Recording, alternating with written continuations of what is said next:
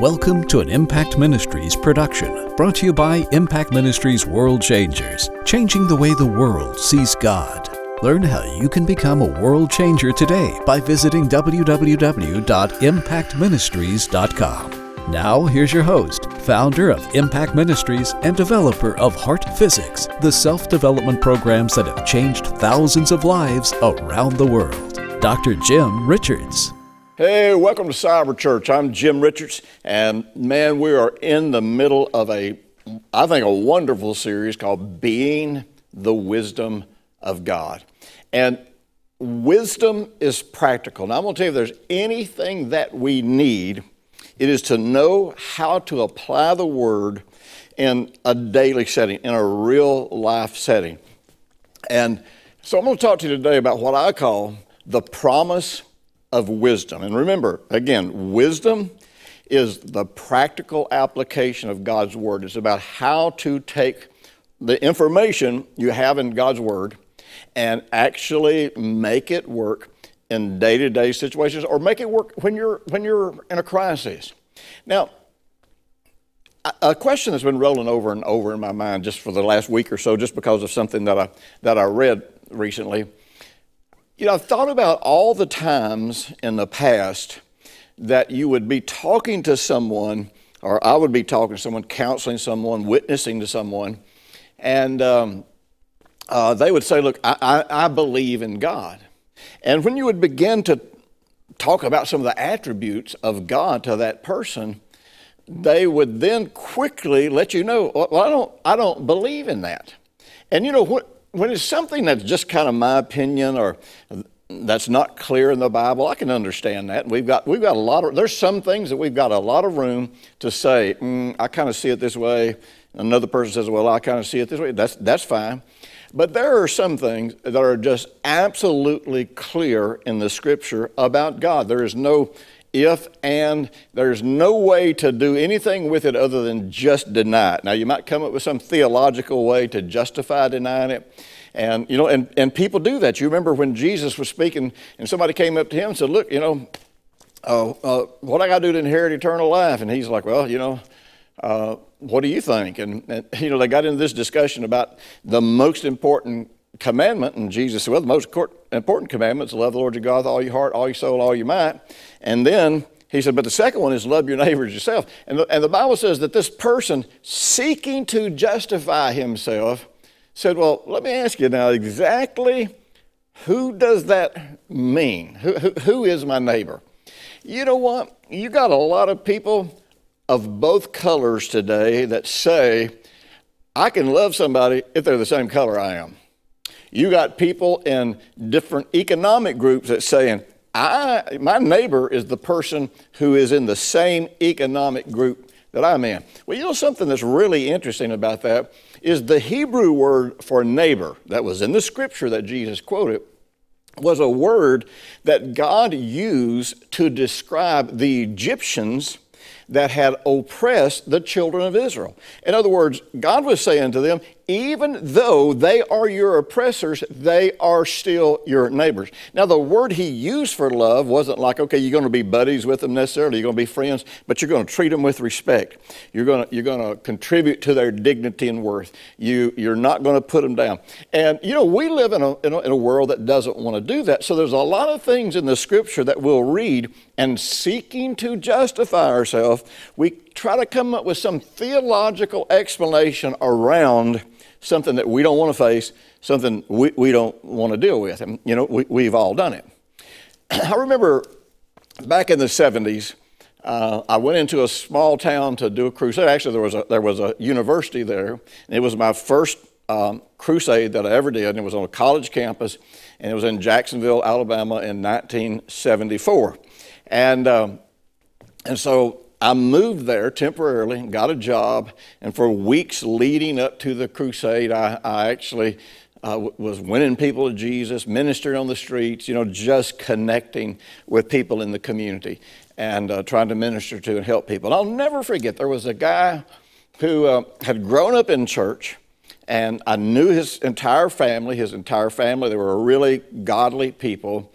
And um, but he had been an alcoholic since he was young. And I was in his house one night, and of course, he was drunk, and, and I was sharing Jesus with him. I was talking about how good God was. He's crying out of control, and I mean, you know, he was pretty disgusting if you want to know the truth. Uh, but anyhow, so he's crying. All of a sudden, he stops and says, Let me see your Bible. I said, Well, sure. And I, I hand him my Bible because I'd been reading scriptures to him, you know, out of the Bible. And he starts flipping through my Bible and looking at the pages. And I said, He said, What is it you're looking for? He said, Well, I was just trying to find out what Bible you were reading. I said, What do you mean, what Bible I'm reading? He said, Well, I've never heard of the God you're talking about. You know something? From that time until this time, and there's been several situations where it would come back into my memory about how people think when you ask them if they believe in God or if they believe in Jesus. And what you find is many people who say yes, they don't really believe in the God of the Bible. They believe in a version of God from the Bible, usually a version that they created that they're comfortable with. They don't necessarily believe in a God who had Jesus, his only begotten Son at the time, come and represent him and show the world who he was. Not everybody believes in God the Father of the Lord Jesus, the one that Jesus manifests to the world, because their doctrine about Jesus and their doctrine about God are diametrically opposed one to the other. Now, my, my point is this in approaching the Bible, we have this tendency to, to just pick and choose scriptures that support certain doctrines. Now, I'm going to say something here. And I don't want to be insulting to anybody, but I, you know, I am in touch with, with thousands of leaders around the world. And I want to tell you something. The last 50 or 60 years has created some of the worst theologians I think the world may have ever seen since the birth of the church. Because we have got pastors and leaders out there that went through Bible schools that all they learned was topics. They did topical studies. And so uh, it kind of reminds me of my Church of Christ aunt. You know, you know, my Church of Christ aunt loved me. She was good to me, and she was scared to death that I was going to go to hell uh, even though I'd gotten saved and gotten off drugs and cleaned up my life, she, she con- constantly told me that I was going to go to hell because I didn't go to the Church of Christ. And that, you know, according to her and her way of thinking, you couldn't go to heaven unless you were a part of that group of people.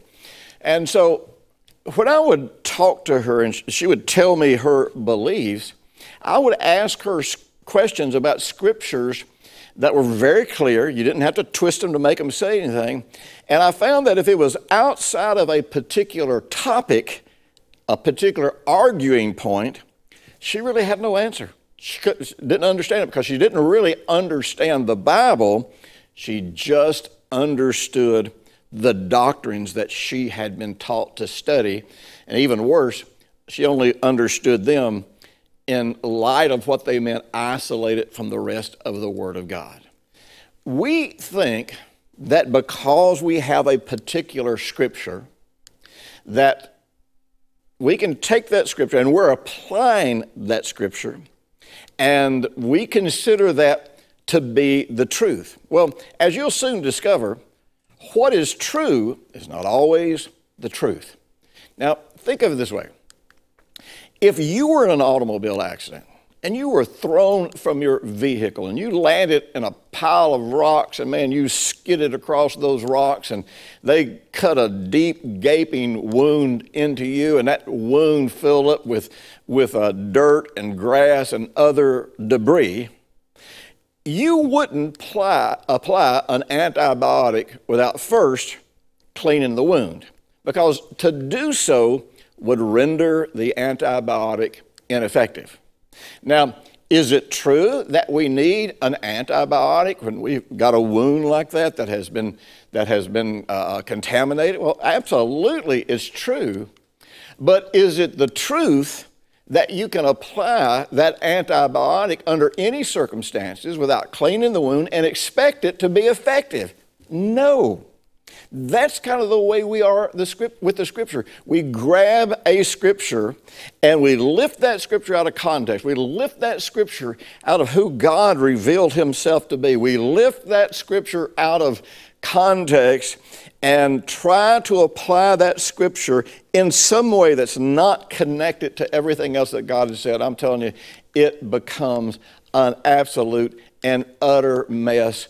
And then we think, well, then there's something wrong here because God is not really working for me. God's scripture, His word is not true.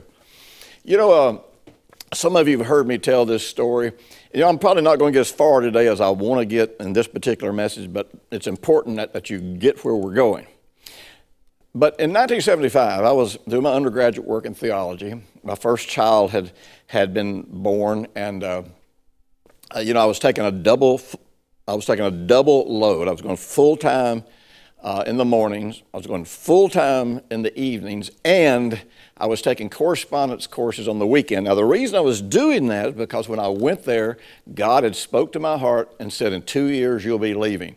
Well, I wanted to get, I wanted to earn my bachelor's degree in two years because I knew in my heart I'd be leaving when the two years was up. So, so it was it was rough. I'm telling you.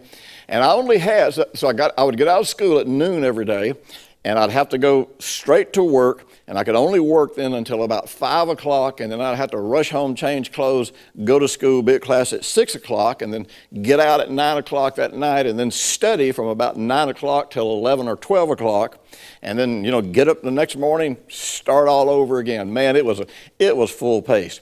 So in order to, in order to do that and make enough money to support myself, I started a, a small contracting business. And winter was approaching, and when you're in contracting business, you want to have your work lined up before winter sets in because it's, people don't want to do remodeling work in the winter. So I had this great opportunity to do a job on a military base. I, I, I was quite close to the guy that owned the company, and um, uh, he wanted me to have the job. So, you know, I'm spending weeks and weeks and weeks poring over blueprints and, and making measurements and calculations on what kind of supplies I'm going to need to do this job. And so, you know, I, I, I put my bid in. It comes time for Christmas uh, holidays. And so, so uh, but in the meantime, I hired a guy to work for me that was a Bible school student. And um, he had five kids, and I really had a lot of compassion for him. I liked the guy; we got along well, and I hired him. He worked for me for you know for a few weeks, and did you know he did all right.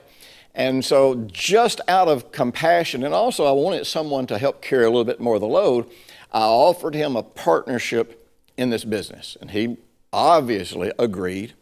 And so. you know, I did all of the bidding, I did all the work getting ready to do this job on this Navy base.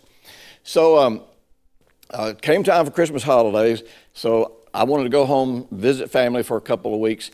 And so when I left, I told them, I said, now, if they call about this job, you call me, I will drop everything and even if I have to miss Christmas at home, I'll drop everything. I will come back and we'll start this job because this is, you know, we hadn't lined up any other work. This was a shoe in. We had not lined up any other work for the winter.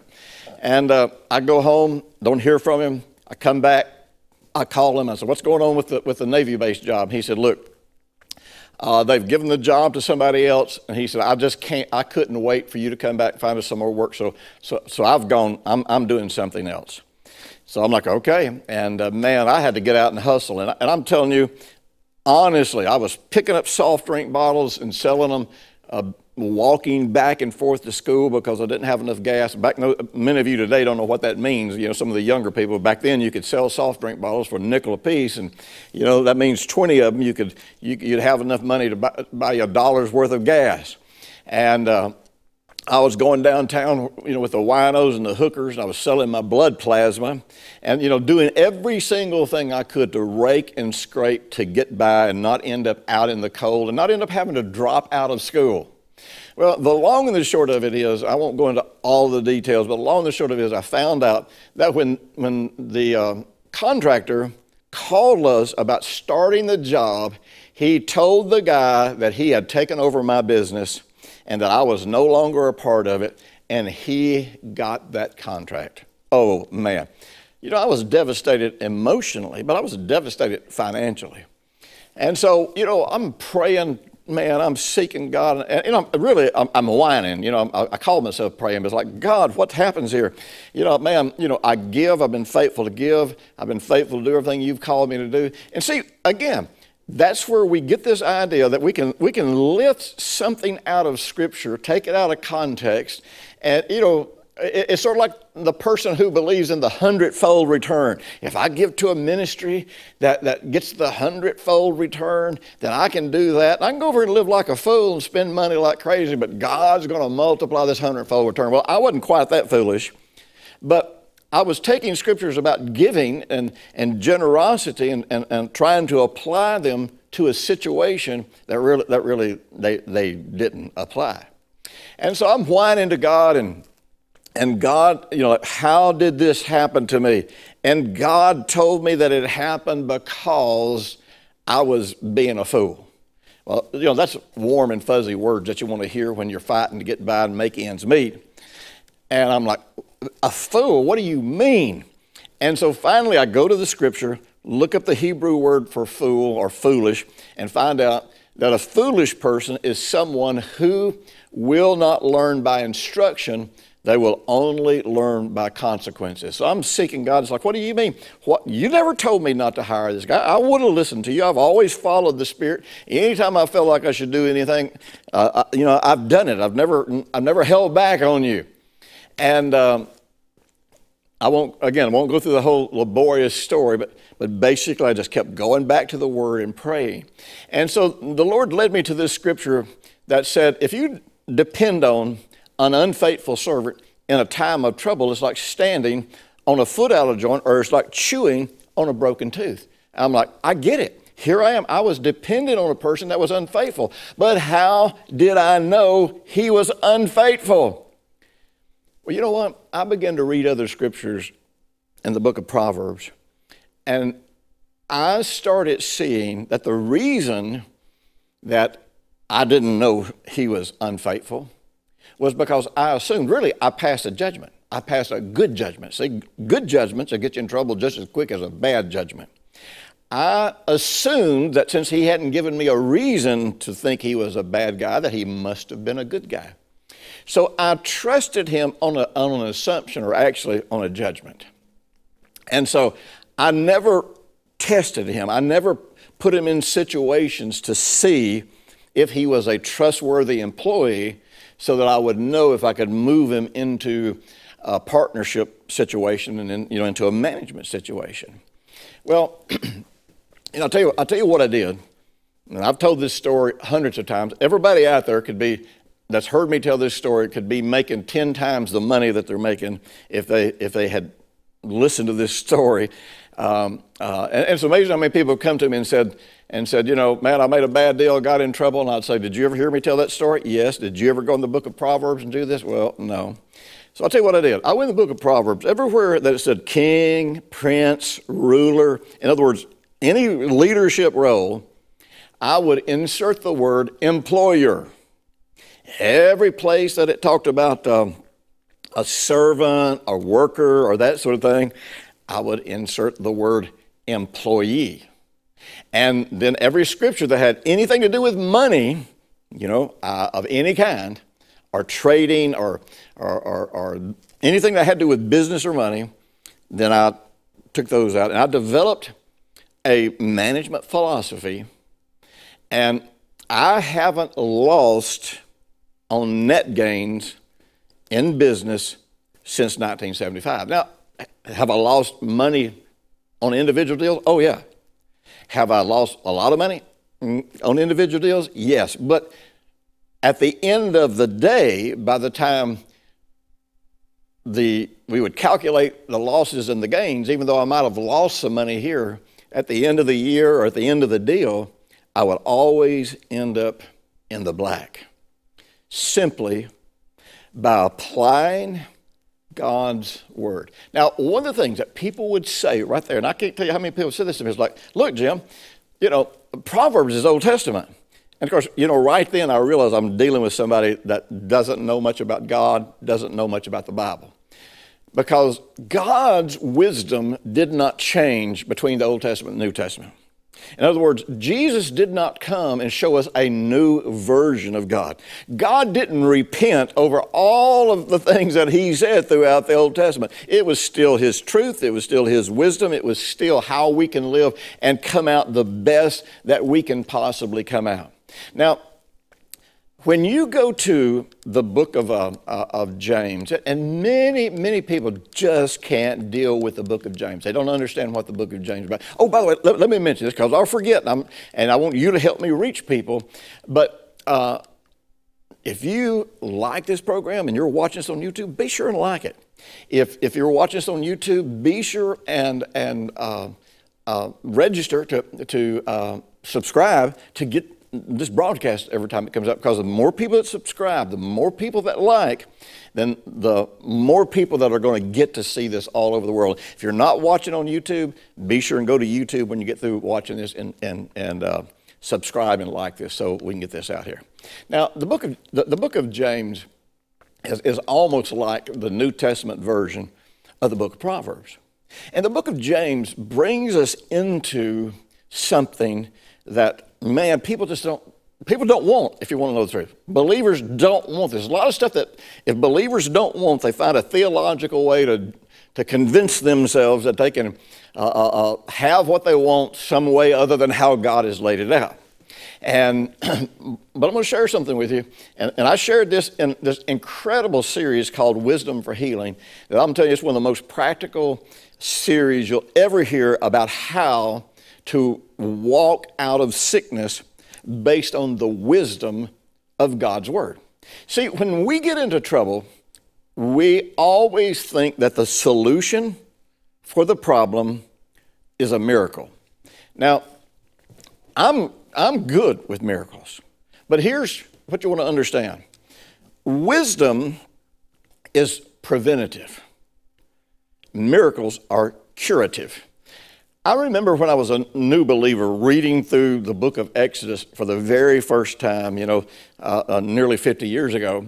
And I remember reading the story about the children of Israel, Pharaoh's after them, and, and they make it to the Red Sea. They're surrounded by water on three sides. Pharaoh's armies bearing down behind them to come down and crush them and destroy them.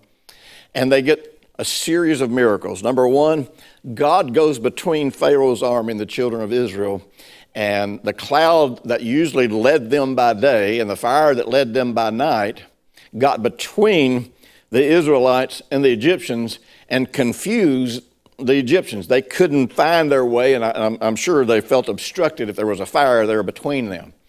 And so, you know, Moses goes over, stretches out his rod, and the water parts, and you know the whole story. The children of Israel cross over. Pharaoh's armies pursue. Moses stretches his arms out over there again, and bam, the water comes in and drowns Pharaoh and his armies, and they are seen no more. And I learned something from that story that, that I've said hundreds of times since then. If you want a miracle, then that means you need to be surrounded by water on three sides have certain death pursuing you and have no way out.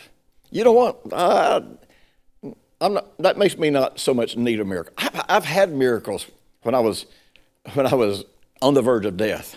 I've had miracles when my life was on the line. I've had miracles when I faced situations that there was no way out of it. But the problem is, we try to convince ourselves that miracles are the solutions for everything. In James, the first chapter, the second verse says, My brethren, count it all joy when you fall into various trials. Now, I don't have time to spend on that part uh, at this very moment, but remember that same chapter says, Be sure you know this, that when you're, and that word for trials, test it, tried, scrutinized, made to strive. Uh, don't ever say it's God. God does not bring the trials. But even in the trials, He can work in your life and something incredible can happen. That's the reason you would count it joy. The joy is not that you're going through something bad, the joy is that you're going to experience God if you're going to trust Him. But anyhow, it goes on and says, you know, the trying of your faith produces patience. And it's interesting, he, he says, let patience have its own work. Because when patience has its own work, then it says you're going to be perfect, you're going to be complete, you're going to be entire, you're going to be lacking nothing. And again, in the series uh, with this and being the wisdom of God, I'm, I'm going through a lot more details than we have time to go through in these programs. But uh, uh, every good and perfect gift comes from God. It's not the pain, it's not from God. The testing is not from God. All of that. Uh, and it's patience that has to have its perfect work in us. It's not the testing that needs us to uh, have perfect work.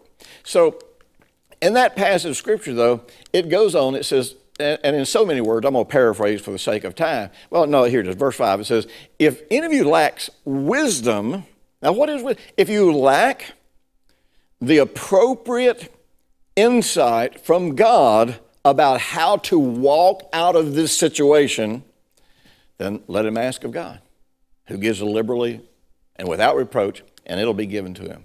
In other words, when I am facing, as a believer, now, if, if there's no other resources, if there's no other way out of this, and particularly sometimes if I'm, if I'm, a, if I'm a, a non believer, yeah, I might need a miracle, and I'm never opposed to a miracle.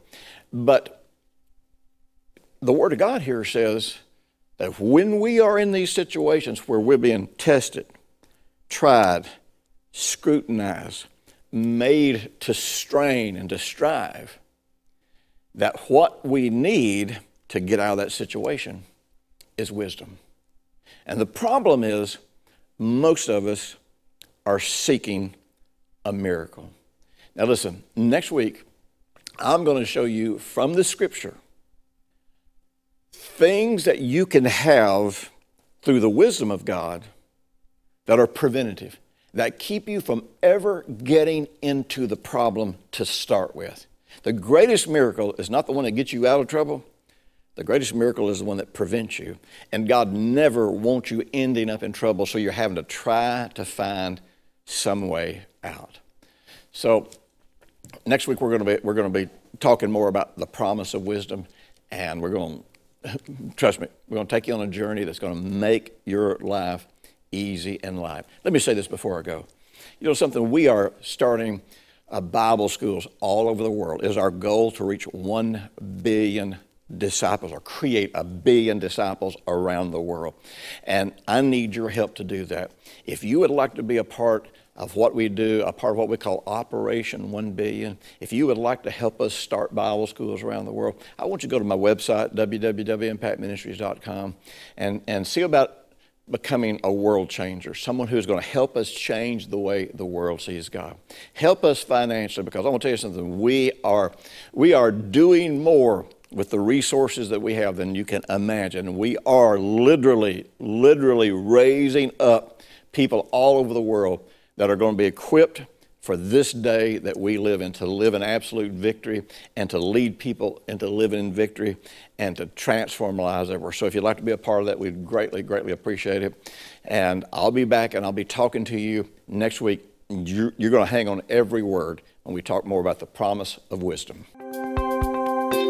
Thanks for listening to the weekly Impact Ministries World Changers podcast with Dr. Jim Richards. If you like what you've just heard, we encourage you to share our web address, www.impactministries.com, with friends and colleagues. Be sure to check out the resources section of our website for previous podcasts and our videos. Join us next week for another great message by Dr. Jim Richards.